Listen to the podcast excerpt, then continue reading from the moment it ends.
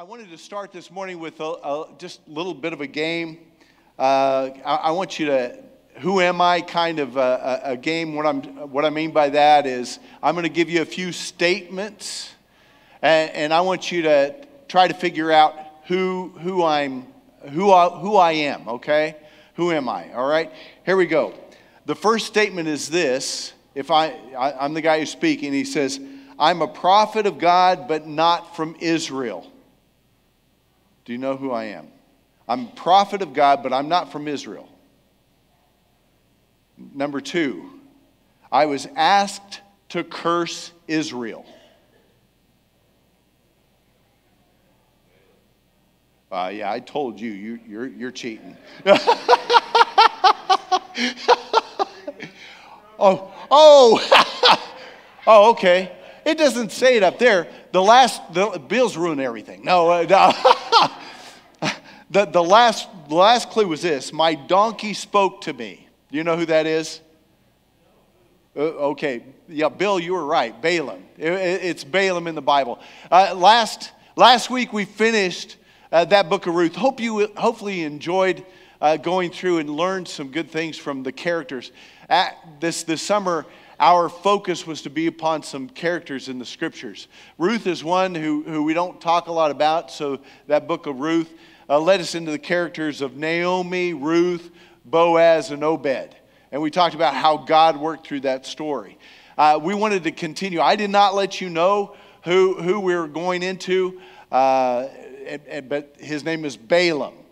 Uh, are you familiar with Balaam? Balaam is actually well before uh, Ruth happened. Matter of fact, before Joshua and Judges, uh, you find Balaam within the book of Numbers. Chapter 22 is the first time Balaam appears. Let me, let me tell you what's going on with Israel right now. In the book of Numbers, uh, up to chapter 21, what's taking place is they are, they are beyond that period of time that because of their disobedience, Israel spent 40 more years in the desert. 40 more years in the desert. It, it's, it's getting past that time. They are now, as a nation, moving forward to, to enter into the promised land. Now, the route that they take is, is uh, actually Moses asked Edom, hey, can we walk through Edom? You know, we're going to stay on the King's Highway. We're not going to use your water. We're not going to use anything. And, and Edom said, no, stay out. So they'd skirt around Edom they went around Moab to get to the, the territory of the Amorites. And there uh, in the territory of Amorites, they did the same thing. Hey, uh, we need to make our way through your territory. Uh, we're going to stay on the highway. We're not going to use your water. We're not going to uh, take from your vineyards. Uh, this great number of people. And the Amorites said, not only did they say no, the, uh, Sihon, king of the Amorites, got his army together and they went and they attacked Israel. And guess what? Israel just wiped them out. And, and so they moved into the territory of the Amorites, and, and there uh, they began to, to move. The Amorites began to scatter, and uh, they went further north. They met up with Og uh, of Bashan. He's also an Amorite. He gathered his army together, wiped them out. Israel wiped them out as well. And so here they are, uh, the beginning of, of Numbers chapter 22, we find Israel is on the east side of the Jordan River. Just uh, on the opposite side of the Jordan River is Jericho. So if you know, if we, we go further, we know that they finally cross the Jordan River, and the first destination they go to is to, to take uh, that city of Jericho. So that's, that's where we are. They're all in that one territory, and they are numerous. And so our passage today I'm going to begin with is just here at the beginning when, when this guy named uh, Balak from Moab is, is looking at him and he's concerned. So that's where we are. Uh, Numbers chapter 22, we're going to read verses 1 through 6. Uh, this is a story. So actually, the story I'm dealing with is going to be in chapter 20, 22, 23, and even part of 24. So if you want to keep your Bibles open, kind of follow along, I'll kind of indicate uh, verses along the way if you want to look and, and follow along that way. But let's begin with these first six verses. That begins the story. Verse 1 says Then the Israelites traveled to the plains of Moab and camped along the Jordan across from Jericho. There they are in that place. Now, Balak, son of Zippor, saw all that Israel had done to the Amorites, Moab and Sihon, and their, and their armies. They're gone. And Moab was terrified because there were so many people. Indeed, Moab was filled with dread because of the Israelites. The Moabites said to the elders of Midian, The, the horde is going to lick up everything around us, as an ox licks up the grass of the field. So Balak, son of Zippor, who was king of Moab at that time, sent messengers to summon uh, Balaam, son of Beor, who was at Pethor, near the Euphrates River, in his native land. Uh, in his native land. Balak said, A people has come out of Egypt. They cover the face of the land and have settled next to me. Now come and put a curse on these people, because they are too powerful for me. Perhaps then I will be able to defeat them and drive them out of the land. For I know that whoever you bless is blessed, and whoever you curse is cursed. Balak is, is aware, you know, of, of you know, the tremendous power of the Israelites, all, all, already witnessing. So he calls on, he, he, he seeks for help in this passage today. Uh, and, and he looks for someone to help them oppose these people of God. Now, there's a lot of opposition today. Are you familiar with opposition to, to God? You know, we, we look around, we could, we could definitely say, you know, there are those who are atheists that, that absolutely think that you, are, you all are foolish for spending your Sunday mornings here worshiping nothing or no one because they don't believe in the existence of God. There are those who are uh, quite hateful towards, towards you.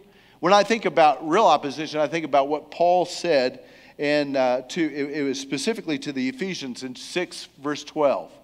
Uh, he said, You know, there are those, the, the rulers, uh, the authorities uh, uh, against this dark world and against the spiritual forces of evil in the heavenly realms. It's that passage that talks about suiting up the people of God because there's a world around us that's against us, those that absolutely oppose, oppose God. Some of you need to hit your button. anyway, so there are those who oppose. I, I don't know, do you feel opposed by anyone? Maybe at work? Maybe in your neighborhood? Do you feel opposition? Maybe someone who just despises the fact that you, uh, you, you are, are, a person who believes in, in God. Maybe you've run into someone like that. Well, the, the, the message I, I, believe, as I read through this story several times, is, is it, it really is futile to oppose God. Or, or as it says in your outline, it, it really is foolish to, to stand in opposition to God. And, and, and so this is Balaam's story as well as Balak's story. Uh, what we can learn from, uh, what I want to look at today is what exactly we can learn from those who oppose God, who stand to oppose God. And that was Balak. Um, first of all, God has no rival. That's really simple. God has no rival. Uh, Balak is threatened by you know this, this nation of Israel. Uh, they've watched uh, this, these, these Amorites go down. They watch these Amorites go down uh, through, through the Israelites. They, they watched Sihon and Og, both their, and all their armies uh, tumble. And, and the thing is, if we go back earlier in Numbers, we find out is, is the Amorites that, that actually reduced the territory of the Moabites. They, they, pushed them, they pushed them back. A lot of people are checking on their car right now. Listen, hey, don't worry about it. The battery will wear down. We'll take care, care of it later, okay? We'll take care of it later. But anyway, so, so it was actually the Amorites who, who pushed uh, Moab back. So absolutely, Balak is, is, is worried about this nation who wiped out all the Amorites. And, and again, he said that they were numerous. There was, there was such a great number. Um, now, uh, instead of attacking, you know, here, here's one thing Balak did that was really smart. Instead of mustering his army like the Amorites did, and well, let's attack them and be wiped out as well, he said, he said, I need some help. Matter of fact, he looked for supernatural help. And so he turned to a guy he knew of from, from uh, uh, far, farther east over by the Euphrates River. His name was Balaam. Uh, Balaam, Balaam is a, is a non Israelite prophet of God who has a reputation for success. We heard that in verse 6, right? Who you bless is going to be blessed, who you curse is going to be cursed. So, so Balaam has uh, some success. And, and um, not, not only is he known as, the reason we call him a, pro, or he's known as a prophet of God is because he speaks to God. And, and he receives a message from God.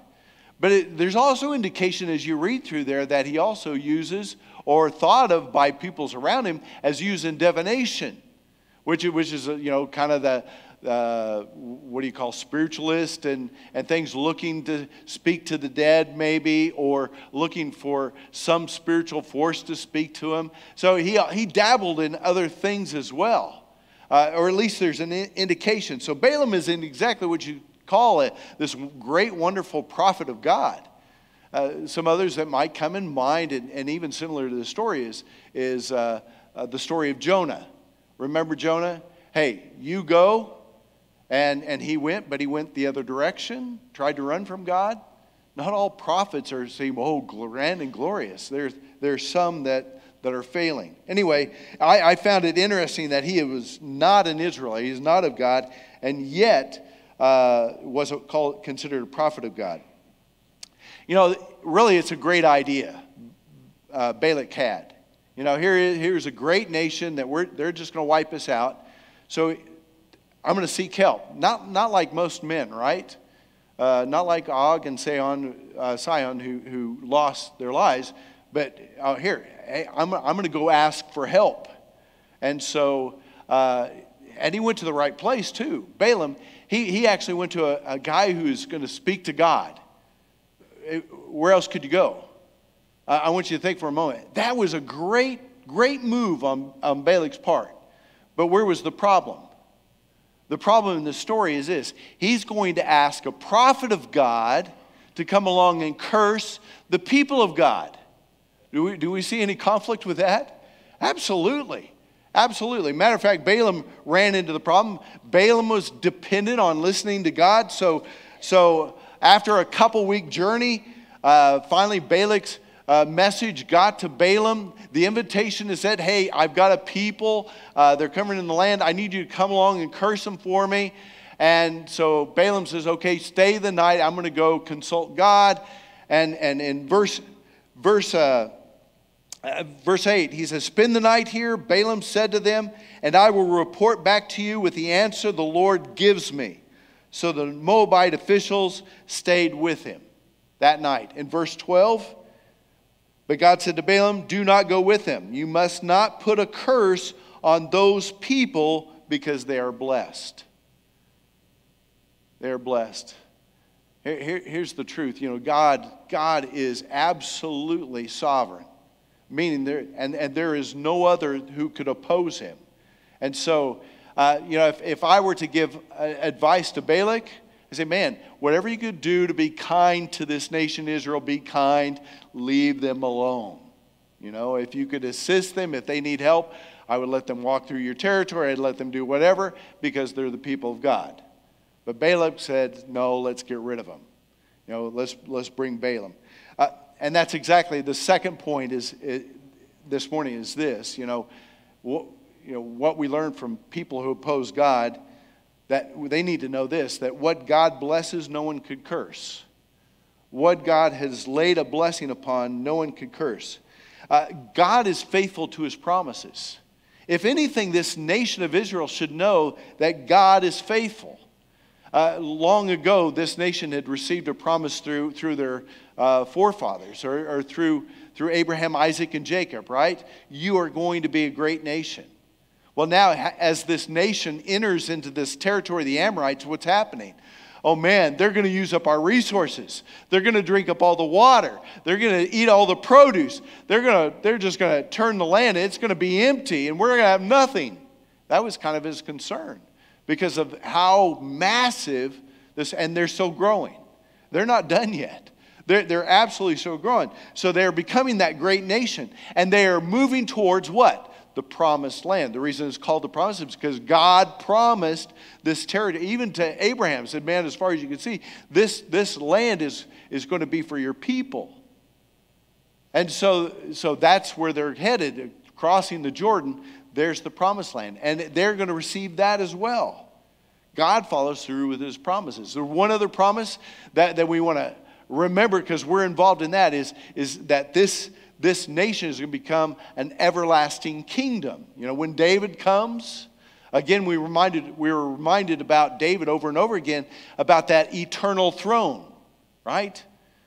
Not that David was going to be seated upon that throne eternally, but along would come Jesus. And that, that kingdom was going to be established forever. Jesus came and ushered in the kingdom that we know of today. Not completed, but it's growing and it's working in this world today. Now, I, want to focus on Balaam here a little bit more because I think there's a real message here in Balaam. Balaam had, had the desire, I, I think within the passage as you're reading the story, Balaam kind of wanted to go with them. Uh, number one, he had this reputation, might, might have felt a little fame. Uh, the first group came, and, and Balaam said, Nope, not going to go with you. He refused to go. So the group went back. It's like a two week journey. So, in about a month's time, Balak sends them out. They return, and, and they said, Nope, Balak doesn't want to. Balak doesn't want to come. So he sends another group. He says in verse 15, he said that, that I'm going to send uh, a greater number, and, and they're going to be more distinguished than what I sent before. I'm going to show them I'm serious. And along with that, he said, Man, I, am going to offer him more. I'm going to up the price tag on, on, on so this is, this is important to me. So Balaam received the second group. Two weeks later, he receives the second group. And they come and, and they're, they're presenting, you know, again, another appeal. And, and Balaam actually says in verse 18, he says, But Balaam answered them, Even if Balak gave me all the silver and gold in his palace, I could not do anything great or small to go beyond the command of the Lord my God. Good answer. Good answer. He should have just said no. God said no. And have you ever been a parent and said, I said no, and no means no, right. And it, that's, it, it's like Balaam should have listened to that, right? God said no, that's it, the end of the story. Send them away. Instead, the next verse is now spend the night here so that I can find out what else the Lord will tell me. Why? Uh, we're, we're wondering, well, uh, see, maybe he's saying, hey, they walked all this way. Was he just real compassionate for this group that had to travel through the desert all their way? I, I should make some kind of effort here. Or, or what, was, what was the motivation of Balaam? Again, I think, I think Balaam's motive was, hey, of wanted to go. He kind of wanted to go. Hey, he had this reputation of, of blessing or, or blessing or, or whoever he blesses would be blessed, and whoever is cursed would be cursed. He had that reputation. He even reached so far away. And, and, and he's going to make bank, you know. he's, he's going to make some cash, you know. Uh, and, and matter of fact, I, I even kind of wonder if when he said, hey, if you give me all the silver and gold in your throne room, uh, yeah, you know, I couldn't do it. Maybe I kind of wonder if that's a suggestion. Why, why do I even come to that uh, conclusion? If you go into the New Testament, here's, here's what's unique about Balaam. Balaam's talked about in several places in the New Testament. We're going to enter into those. Today, I just want you to look at 2 Peter chapter 2, verse 15. Peter was addressing some believers, and, and kind of their attitude and direction they were going in was not good. And, and 2 Peter 2.15, he says, they have left the straight, uh, the straight way and wandered off to follow the way of Balaam, son of Bezer, who loved the wages of wickedness. He, he, was, he was, one thing we could say, he was, he was motivated, motivated by his fame, but he was also motivated by wealth. He's going he's going to get paid. So, and that kind of explains why God is angry in the next story. See, what takes place is the next morning he gets, uh, God relents and he says, okay, you go, but you're going to, you're, you are going to speak on my behalf. You're going to, you're going to say what I say, okay, in the story. Next part of the story. And so he gets on his donkey in the morning and he begins to go with his group headed for uh, Balak. And, and as he goes, uh, as he's riding on his donkey, an, an angel of the Lord appears before him and he has his sword drawn. Balaam doesn't see him, but his donkey does. And, and his donkey just turns away from the, the uh, first time he turns away from the angel and starts heading into the field and balaam hops off and beats his donkey gets him back on the road and they start, start out again well, the angel appears again, this time in a vineyard, and, and, and again the donkey sees him. Balaam does not. And, and the donkey once again turns aside, but there's walls on both sides because of the vineyard. And, and the donkey crushes Balaam's foot. Could you imagine how irritated Balaam is? And he gets off the donkey and he beats the donkey again and, and gets him back on the road. And, and so they're going again. Now they're in a valley, and it's a very narrow valley. And, and that angel, the Lord, appears again with a sword drawn, ready to take them out.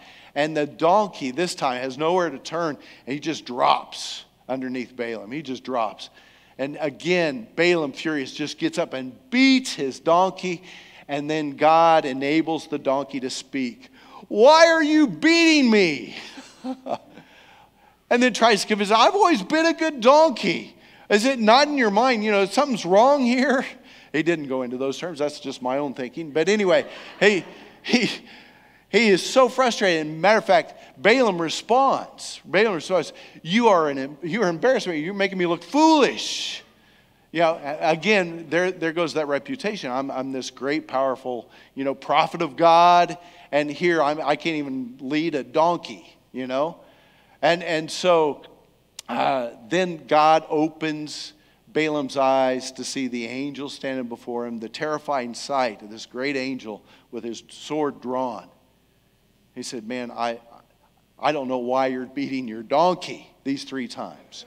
Your donkey has perceived the, the terror, and, and you have not. I stand opposed to you because you're, you're, the way you're going is reckless. The road you're taking is reckless.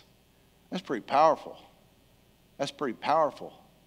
See, so what, what, what's wrong with Balaam? Again, if it was greed was his motivation, he said, man, God, I know your direction. I know the way you want to go. I know I should just say no and that be it. Instead, his heart was leading him to, you know, to, to getting paid or to greed or to that fame, whatever was appealing to him. And, and he, he was on that direction, and, and God gave him this wonderful object lesson that he's dumber than his donkey. He's, he's, you know, the donkey was saving his life these past, humbling to a prophet of God, isn't it? It's just humbling that these three times it was the donkey that saved his life. And, and Balaam, Balaam, it says in the scripture that Balaam repented or he asked forgiveness for his sinfulness. And, and uh, uh, asked, Should I turn around? Should I go back? And God said, No, you go ahead, but you will speak what I tell you to speak. He reminded him. He went on to, uh, well, he, before that, I, I think there's a challenge for us in there. Man, it, it, how easy is it for us to, to receive the blessings of God and forget the importance of following after Him. See, our message is not just salvation, okay, we're saved, and then just live however we want to. We're called to a purpose. We're, we're called to living a life that is going to seek to be honoring of Him. What direction are you headed? What, what path are you taking? Just this week, think back has, has every day been that purposeful and, and looking to be honoring of God? Or those, there are those things, perhaps you're praying, you're asking, oh God, uh, if it be your will, and, and He's said no for a long time, and yet you continue to persistently ask in a direction you know that's not His purpose or His will. Or, or, or maybe we just continue to go in a direction. Too bad we don't have a donkey that talks to us sometimes, you know? We do have a spirit that speaks to our hearts. It's better than a donkey. we have a spirit that speaks to our hearts that brings us into conviction when we're living contrary to the God that we serve, the, you know, the Savior who, who, who gave us life. And when we're seeking after Him, He speaks to our hearts and He tells us the direction that we ought to be going in. Or when we're not going in that direction, He corrects us. He seeks to correct us. Are we listening? Are we paying attention? I would believe that there's a lot of us who need to do some repenting for the direction we're choosing. Oh, and so my encouragement this morning, hey, from, from if we learn anything from anything from Balaam, hey, repent when our direction is incorrect and get on that right path. Go in that right direction that God has for us. Don't look, uh, don't look to, to go against God's direction whatsoever. Finally, uh, God's people, you know, that definite lesson that, that Balak learns is, is God's people are going to go the direction God desires. Whatever God has intended for his people, don't get in their way because God's people are going to enter the promised land. Uh, God was faithful in his purposes, wasn't he? We mentioned that before. Every, everything that God promised is continues to be fulfilled. Now, Balak, when he arrived, or, or Balaam, when he arrived there with Balak, uh, Balak took him up, first of all, to, to Bamoth Baal. This is in chapter 23, verses 7 through 10 and, and I mean, there were sacrifices that were made up on, on the mountain, and, and uh, uh, Balak said, Hey, speak your curses, and they weren't curses at all. Matter of fact, it was, it was kind of shallow even to, to read through here, and it wasn't real positive blessings, but there was not a curse spoken against, uh, against Israel. Uh, there was a couple positive things in there. Uh, matter of fact, towards the end, um, in, in verse 10. He, he says, Who can count the dust of Jacob or number even a fourth of Israel? And then here's the positive point he makes in the first one Let me die the, die the death of the righteous, and may my final end be like theirs. It is kind of an envious statement, it's kind of a positive statement. Well, and, and so, of course, Balak is, is just frustrated. I, I sent you. I've waited, you know, at least a couple of months to come and curse this people, and, and you bless him. Okay, here's the problem. We need to go to another location. He wasn't real familiar with God, obviously. So, so, so I can't do it here. So, sure, on, on, the, on top of the Mount Pisgah, I'll take you up there and you could see the remnant of Israel. Now you can lay out your curse because God might not be paying attention here. I don't know what his thinking is, or God might not be present here. So he says, Lay out your curse here, offered all the sacrifices again, and he begins to speak, and he kind of goes through a review of the history and what God has done for them, and, and does not curse them, but ends up giving them uh, a praise again, or a blessing kind of praise, oh, God bless these people, you know, continue to strengthen them, continue to, that's not his prayer, but that's kind of the idea. He continues to bless. And, and then for a third time, oh man, Balak's getting really frustrated. So he, he takes him over to Mount Peor. Maybe this time God won't be paying attention, or, or I, I don't know what's in his thinking. Let's try a different location. Maybe God's going to get tired of this and you could curse him. And the third time, he, lay, he lays out blessings again. And, and basically, uh, Balak comes along and says, Stop talking or shut up or something like it, it, it's along those lines is man all you speak all you speak is every time you speak it's it's blessings towards his people. Need, need you to be quiet. But he goes ahead and he speaks one more 20 chapter 24 i want you to see this one 15 through 19 this this was just for uh, matter, matter of fact let me let me step back. I think we got a little time. I want to step back and see where he he actually starts in verse 20 24 and in verse 15. It, this is message I believe is just for Balak to hear. The pros- prophecy of Balaam, son of Beor, this is verse 15. The prophecy of one whose eye sees clearly. The prophecy of one who hears the words of God. who has knowledge from the Most High, who sees a vision from the Almighty, who falls prostrate and whose eyes are open. Uh, it, it's in the third time that actually he says he drops all the things of divination and everything else. The only thing he's speaking by the time he gets to the end is, This is from God. And so this even becomes more powerful. In verse 17, he says, I see him, but now I uh, but not now. I behold him, but not, not near. A star will come out of Jacob. A scepter will rise out of Israel. He will crush the foreheads of Moab, the skulls of all the people of Sheth. Uh, Edom will be conquered. Seir, his enemies, will be conquered, but Israel will grow strong. A ruler will come out of Jacob and destroy the survivors of the city. Oh, that's actually a curse everywhere else. That's a blessing upon Israel. Man, there's, there's going to be something great that comes out of Israel. We do know that David's coming, and, and he's a powerful, and he is, he is a warring king, and he wipes out uh, nations around him. Is it speaking of David? I think partially, yeah. Speaking of David, David is coming. But it was, it was to David that that great promise was made out of you, you know, that throne is going to become eternal that star of Judah, or that, yeah, that star of Jacob, uh, that, that is Jesus. That is Jesus who's coming. Uh, because he completes that prophecy. He wipes out, he, he takes out those nations who oppose him. God is going to fulfill his purpose. I don't know. Do, do, let me just ask you do you value the fact that God has promises? If, if you belong to Him through Jesus Christ, do you value the fact that He has promises that are set for you and I?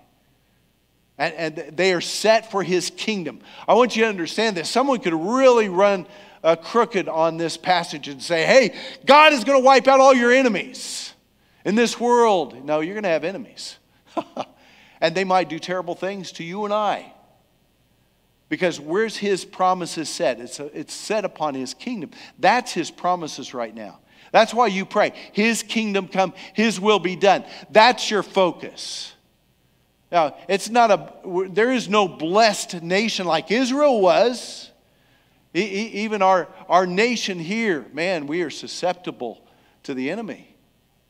But, but what promise has been laid is for an eternal kingdom. Hey, if you're in Jesus, you are part of an everlasting eternal kingdom. You know, you know what's so good about that is because it is all established through the promises of God. Oh, that was weak. That was weak, but it's true. It's true. Yeah, we talk about the joy that we have. The joy is, you know, in Jesus, definitely. I, I have now identified with a God who has an eternal kingdom meant for all those who believe. All those who are seeking to live his purpose, live his purpose and go his direction. And, and so, are we going to face troubles in this world? He told his disciples, Oh, absolutely. You're going to face all kinds of troubles. You bet, just like Jesus did. But guess what? You, you are already a citizen of his kingdom, you belong to him, you're his people. Oh, Israel had no idea what was going up on the mountain. I mean, this guy's trying to curse, this guy's trying to curse, and this guy's trying, all from all directions. They're trying to curse, but man, it's just pouring down blessings. Oh, man, it, it's all over this, isn't it? It's in his scriptures, his promises, his direction. The story overall is about the kingdom that he's been focused upon, that he sent the Savior for. I'm looking forward to the final day. The final day happens either you die, sad? No. You either die or Jesus returns. How many are ready for it? Ready and prepared. Really? How many of you are ready and prepared for it? Ready? I, I, you, maybe, maybe you're thinking, okay, maybe I don't want to die today. Uh, not that, but ready for Jesus' return. return. There's a reason why we worship on Sunday hopefully, hopefully, reason why we worship on Sunday is so you energize and get encouraged or strengthened or even, even, even kind of challenged or, or even a little rebuking going on in order for me to stay that course. you know, not to get on that wrong path, to stay on course, to, to follow after His desire, His will. Listen, just remind you what, what those who are opposed to God need to know that, that God has no rival. There is nowhere to turn. Hey, I, am going to go against God. Well, good luck with that. There is nowhere else you could turn. Uh, because what God blesses cannot be cursed. Man, you are a blessed people if you're in God. Through Jesus Christ, you are a blessed people. There's, there's reason for us to worship. There's reasons for us to celebrate Him and the plan that He's laying out, the plan that we could be a part of and join in. There's a reason for us to live according to His Word and not live in recklessness. To love, honor, and cherish a God who has loved us and has sent us such a Savior as, as Jesus Christ. Amen? Amen. It's getting louder. I like it. Let's pray. Father in heaven, we praise you and thank you for your word. It is precious to us, Lord. Every story, Lord, where we could glean, we could watch a guy like Balaam, Lord, who, uh, Father, not, not perfect in every means, but Lord, did hear your voice and was obedient in, in, in many ways of speaking. Lord, uh, we pray that, that some of the things we're challenged with here to, to uh, walk away knowing uh, how great you are, how awesome a God that you are, that there is none that will oppose you. Uh, but Father, we know that in this world, uh, we, we could be encouraged with the promises that you've laid out for us, that you've spoken, and that we could be uh, encouraged in and live, even in the midst of, of hurts and pains, whether an enemy comes against us, Lord, that, that we know that those promises are eternal those promises made by you, and they cannot be changed. Lord, so we praise you for that this morning. We praise for the encouragement of your word. Strengthen us as your people. It's in Jesus' name we pray. Amen.